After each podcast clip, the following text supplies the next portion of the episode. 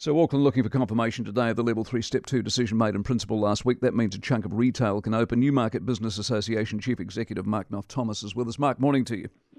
Morning, Mike. If they don't confirm what they said last week, you're going to want to shoot somebody, aren't you?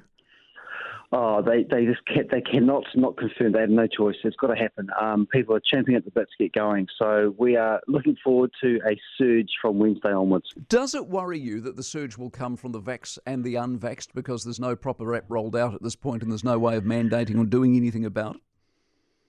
It's one thing I find interesting is I think there is a paper-based system which is good to go right now if the government so chose. I don't know why they haven't even bothered rolling that out because it is available right now. I heard the Prime Minister say so herself yesterday.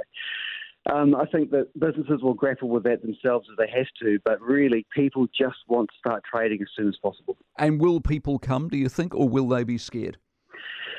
No, I, th- I think some people will be scared. They always are. But I think the majority of our consumers, I think, from what I can see from vaccine rollouts across Auckland, very, very high. So we're, we're well over the 90%. Of course, not everyone can open. And that's and that'll be the, the sort of the shame and the sadness of it. You'll wander into a shop that's open one side, and on the other side of the mall is the shop that isn't open and can't.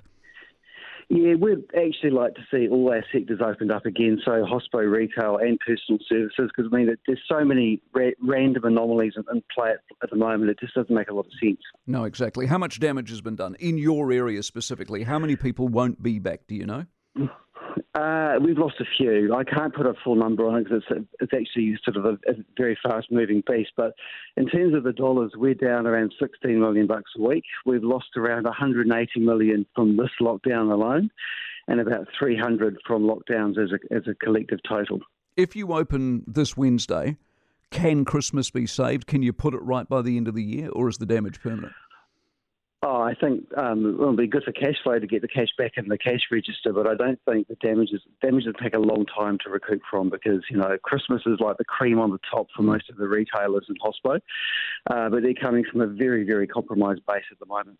Well, let's let's look forward to Wednesday. Appreciate it very much, Mark Knopf-Thomas, Newmarket Business Association.